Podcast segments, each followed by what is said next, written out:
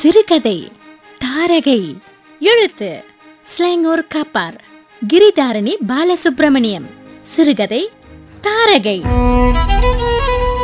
அவனுக்கான தேடலில் அவளுக்கு தன் இரு கண்களும் போதவில்லை. ஒன்பதரை மணிக்கெல்லாம் வந்துருவேன். எனக்காக காத்திருன்னு சொன்னானே.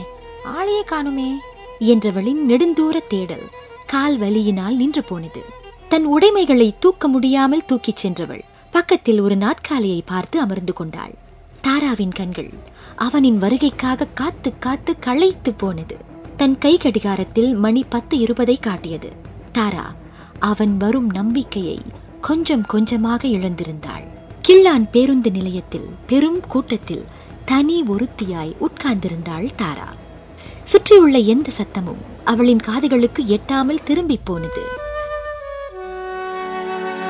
கண்களில் பெருக்கெடுத்த கண்ணீர் அவளின் முக கவசத்தை நனைத்து கொண்டிருந்தது.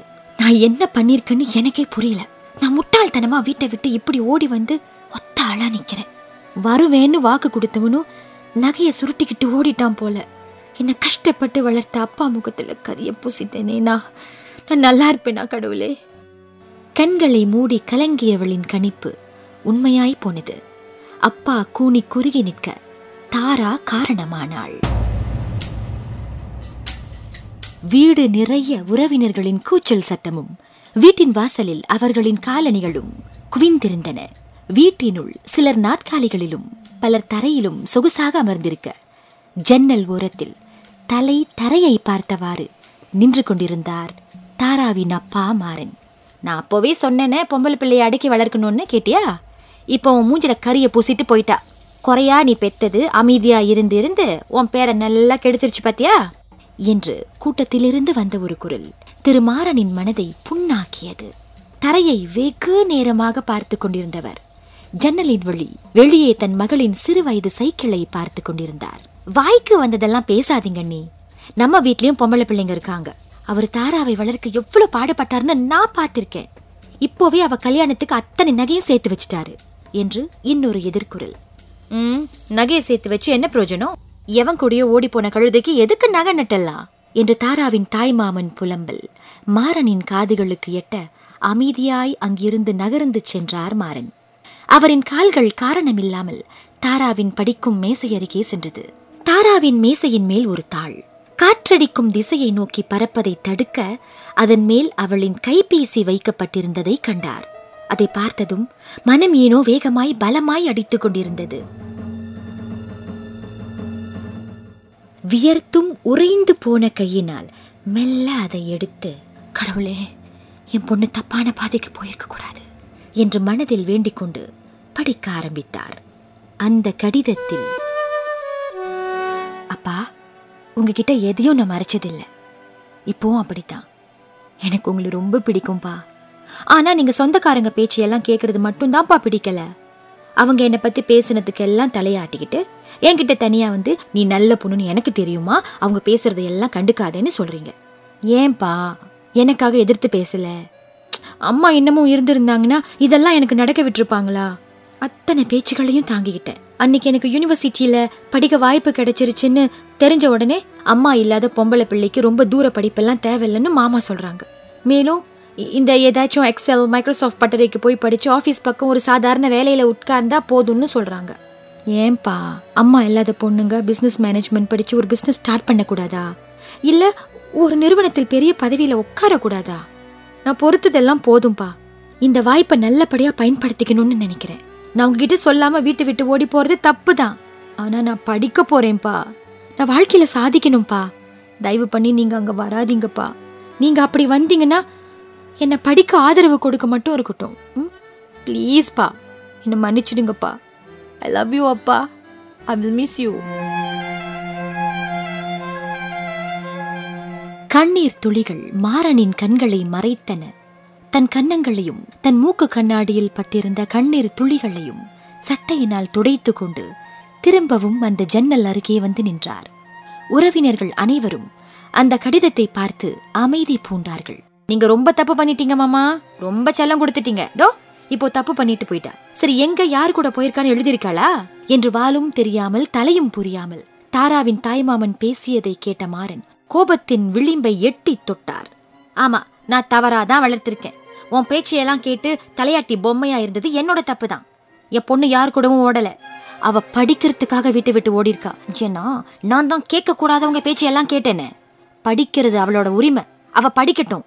நீங்கெல்லாம் தயவு செஞ்சு இந்த வீட்டை விட்டு கிளம்புங்க என்று கூறியவர். விருட்டென தனது அறைக்குச் சென்று உடைமைகளை தயார் செய்தார். அவரின் எண்ண அலை முழுவதும் தாராவின் மீதே இருந்தது. படுக்கையறையை விட்டு வெளியே வந்தவர் வீட்டில் அமைதி நிலவுவதை உணர்ந்து கதவுகளை பூட்டி அதன் சாவியை சட்டையின் முன் பாக்கெட்டில் போட்டுக்கொண்டார் தனது மகளை யூனிவர்சிட்டியில் சந்திக்கப் போவதை எண்ணி பெரும் மூச்சுடன் மகிழுந்தில் பயணத்தை தொடங்கினார்.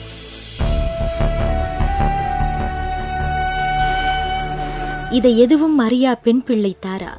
தன்னந்தனியாக கிள்ளான் பேருந்து நிலையத்தில் கண்ணை கசக்கிக் கொண்டிருந்தாள். அவ்விடத்தை கடந்து சென்றவர்கள் யாவரும் அவளை பார்த்தும் பார்க்காததுமாய் அவளது அழுக்குரலை கேட்டும் கேட்காததுமாய் சென்றனர்.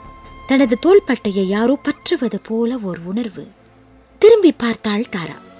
யாரோ ஒரு பெண்ணின் கை போலும் இரண்டு வளையல்கள் அணியப்பட்டிருந்தன. ஏமா இங்க உட்கார்ந்து அழுதுகிட்டு இருக்க? என்று மெல்லிய குரலில் பேசிய பெண்ணை சிமிட்டாத கண்களில் பார்த்தாள். அந்த பெண்ணுக்கு தனது அம்மாவின் வயது. என்ன ஒரு ஐம்பது ஐம்பத்தோரு வயது இருக்கும்? என்ன பிரச்சனைமா உனக்கு? ஏன் அழறீங்க என்று கேட்டபடி தன் பக்கத்தில் உட்கார்ந்தார். தாராவின் கன்னங்களையும் துடைத்து விட்டார். அவரது கண்களை பார்த்த தாராவுக்கு அவரின் மேல் ஒரு நம்பிக்கை மலர்ந்தது. தனது வாழ்க்கையில் அனுபவித்த அத்தனையையும் திறந்த புத்தகமாய் கூறினாள் அந்த பெண்ணிடம். ஏனோ அவளின் வாழ்க்கை சுயசரிதையை கூறுகையில் தாராவின் கண்களிலிருந்து கண்ணீர் வரவே இல்லை. வாழ்க்கை தனக்கு கொடுத்த பிரம்புகளை தாங்கி மறுத்து விட்டது போல அவளுக்கு. அனைத்தையும் கேட்ட அவர் புன்னகை ஒன்றை பூத்து தாராவின் தலை முடியை கோதினார். பார்க்கும் போதே நினைச்சேன் நீ ரொம்ப நல்ல பிள்ளை போலன்னு. இப்போ படிப்புக்காக தான் போராடுறேன்னு எனக்கு நல்லா புரியுதுமா? ஒரு காலத்துல இதே படிப்புக்காக தான் நானும் போராடினேன். வீட்டில் அவ்வளோ வறுமை. பள்ளிக்கூடம் முடிஞ்சு வீட்டுக்கு வந்த உடனே அம்மா காய்கறி கூடையே என் கையில் கொடுத்துடுவாங்க. அதையெல்லாம் விற்று மத்தியானம் வீட்டுக்கு பணமாக கொண்டு வரணும். வேகாத வெயிலில் பல நேரமும் மழையில் பல நேரமும் கிடக்கணும். மாதவிடாய் வழியில் கூட லீவு கிடையாது. ஏன்னா வறுமைக்குத்தான் லீவுன்னு ஒன்று இல்லையே. இங்கே பெண்களுக்கு பெண்களே பாவம் பார்க்க மாட்டாங்க. அப்போ தான் வந்து பேரம் பேசுவாங்க. கஷ்டப்படுறவங்க கிட்ட பேரம் பேசுறதுல அவங்களுக்கு என்ன ஒரு சந்தோஷம்னு தெரியல. வியாபாரம் முடிச்சுட்டு வீடு திரும்பின உடனேயே புத்தகத்தை எடுத்துடுவேன். பசியோ சோர்வோ வலியோ புத்தகம் தான் எனக்கு சகலமும். ஏன்னா வறுமையை அழிக்கக்கூடிய ஒரே ஆயுதம் கல்விதான். அந்த ஆயுதத்தை அன்னைக்கு நான் கையில எடுத்ததன் பலனாகத்தான் இன்னைக்கு ஒரு தலை சிறந்த ஆசிரியரா பல மாணவர்களோட வாழ்க்கையில வழிகாட்டியா இருக்கேன். என்னால போராட முடிஞ்ச போது உன்னாலையும் கண்டிப்பா முடியும் கண்ணு. எதை பத்தியும் நினைச்சு வருத்தப்படாத. உனக்கு நான் இருக்கேன். என்று தாராவின் மனதில் நம்பிக்கை விதையை விதைத்தார் அந்த பெண்மணி. அந்த பெண்மணி வந்த நேரமோ என்னவோ தனது தங்கச் சங்கிலி ஒன்றை அடமானம் வைத்து பணத்தை எடுத்து வரச் சொன்ன நண்பனும் அங்கு வந்து சேர்ந்தான். இந்தா இதை வச்சு ஏழாயிரம் ரிங்கிட் தான் கிடைச்சது. இது அடமானம் வச்ச பத்திரம். நான் கிளம்புறேன். தாரா பார்த்து போயிட்டு வா என்று ரயில் வேகத்தில் கூறி அவ்விடத்தை விட்டுச் சென்றான் குமரேசன்.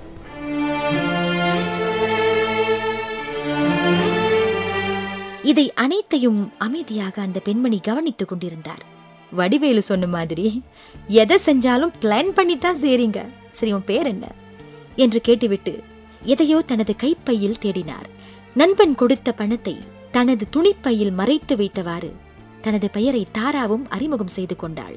நல்ல பேர். இந்தா இது என்னோட சின்ன உதவி. உனக்கு சாப்பாடு துணிமணி செலவுக்கு வச்சுக்கோ. இதுல என்னோட தொலைபேசி நம்பர் இருக்கு. என்ன உதவி வேண்டுமென்றாலோ என்கிட்ட கேளு என்று தாராவின் கையினுள் ஒரு சிறிய கட்டு பணத்தை திணித்தார் அந்த பெண்மணி. அக்கட்டில் ஒரு சிறிய காகித துண்டும் செருகியிருந்தது. அக்காகித துண்டை பார்த்தவள் ஒரு கணம் உறைந்தே போனாள். ஷீலா அந்த காகிதத்தில் கைபேசி எண்களும் எழுதப்பட்டிருந்தது. அதற்கு மேல் அந்த பெயரும் எழுதியிருந்தது. மூச்சிறைத்து போய் நின்றாள். அவளின் விழிகள் இரண்டும் திரும்ப திரும்ப அப்பெயரையே வட்டமிட்டன. என் அம்மா பெரும் ஷீலா ஆண்டி. என்றவளுக்கு எந்த வார்த்தையும் தொண்டையிலிருந்து வரவே இல்லை. திணறி போய் நின்றாள்.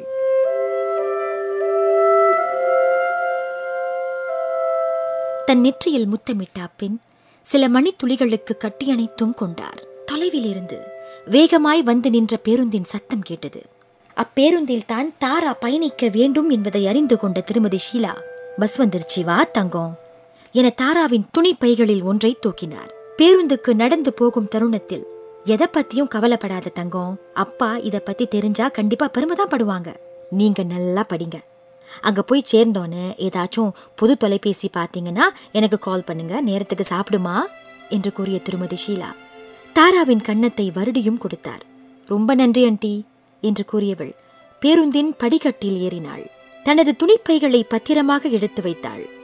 ஜன்னல் துணி விளக்கி பார்க்கையில் திருமதி ஷீலா அவளுக்கு விடை கொடுத்து புன்னகையோடு கண்ணு கெட்டாத தூரம் வரை நடந்து சென்று தாராவின் கண் பார்வையில் இருந்தும் காணாமல் போனார். தாரகை சிறுகதை கேட்டீர்கள். எழுத்து காப்பார் கிரிதாரணி பாலசுப்ரமணியம். குரல் சுகன்யா சதாசிவம். தயாரிப்பு நளினி அச்சுதன்.